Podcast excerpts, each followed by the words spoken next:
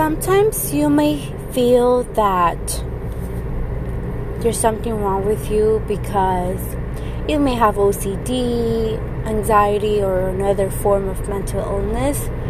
But I feel that everyone has something that they're dealing with. Um, in terms of mental health, I can't say I've ever met someone that has never had a, you know, either an episode where they're depressed for a week or two, or they've had anxiety or OCD or self esteem issues or trust issues or paranoia. Just everyone is constantly always dealing with something. If I have to think about family, friends, co workers, I feel like as much as they appear to be happy, and for the most part, I mean, some people are happy, everyone still has that thing within them that is maybe unresolved trauma or something that's unresolved within themselves. So when you feel that you have OCD and anxiety, so you must be broken or whatever it is, just know that you're not alone. There's many people that are right now going through an internal crisis, but they appear, especially through social media, they appear like they have everything perfected and they you know sometimes it's not good to compare yourself to others because you may see oh well that person has the car the relationship the happiness within themselves. But little do you know that they are probably going through similar issues like you. I myself for instance um, those who know me know that I have OCD, anxiety, um, episodes of depression. I do have a hormonal imbalance that I was diagnosed with. My liver's not working properly.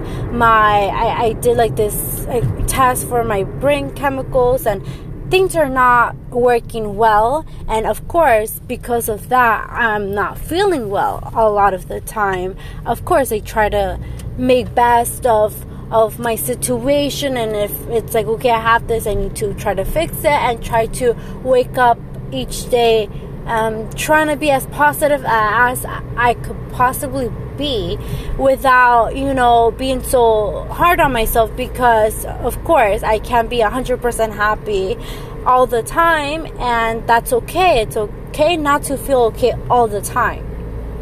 So my point with this is that other people who, let's say, don't know about my struggles can see that, you know, I've traveled and, you know, as far as pictures, I'm smiling and I'm always smiling. And in fact, in my, in my place of, of work, they call me sunshine because I'm always smiling and bubbly and happy and nice. And I am all those things. I I am happy sometimes. I am bubbly sometimes, and I try to be nice and everything. But um, the I, there's layers. There's the layer that I portray out to the world, and then there's that other layer that sometimes before bed I can't have myself a good cry because I want things to be a certain way, and it seems almost unreachable. But I feel like I know a lot of people are probably going through something similar. So, you know, sometimes I feel like just putting it out there might make someone feel like, okay, you know, not everything is what it seems to to the outside world. Um, there's people that are really struggling, and I feel that if people just knew that other people are struggling, they won't be so difficult on themselves. Because there was a time that I would think, oh my gosh, like I am just not even like I felt like I was broken and other people just weren't broken. And I just got like dealt the worst cards um, in terms of that I have to struggle with this and other people are happy and free and living their best life and I'm stuck like this and it wasn't fair to be stuck like this and what did I do to deserve this? And I would constantly think that at one point I was angry at God and everything because I felt like what did I really do to deserve to feel like this every day. And I try to be a good person for the most part. And there's people out there that you know are excuse my French assholes. And they don't have the struggles that I do. Not wishing that they had struggles just wishing that I definitely didn't deserve these struggles. Um, but then I came to realize that me being upset with God or wishing that I didn't have this wasn't really going to change anything.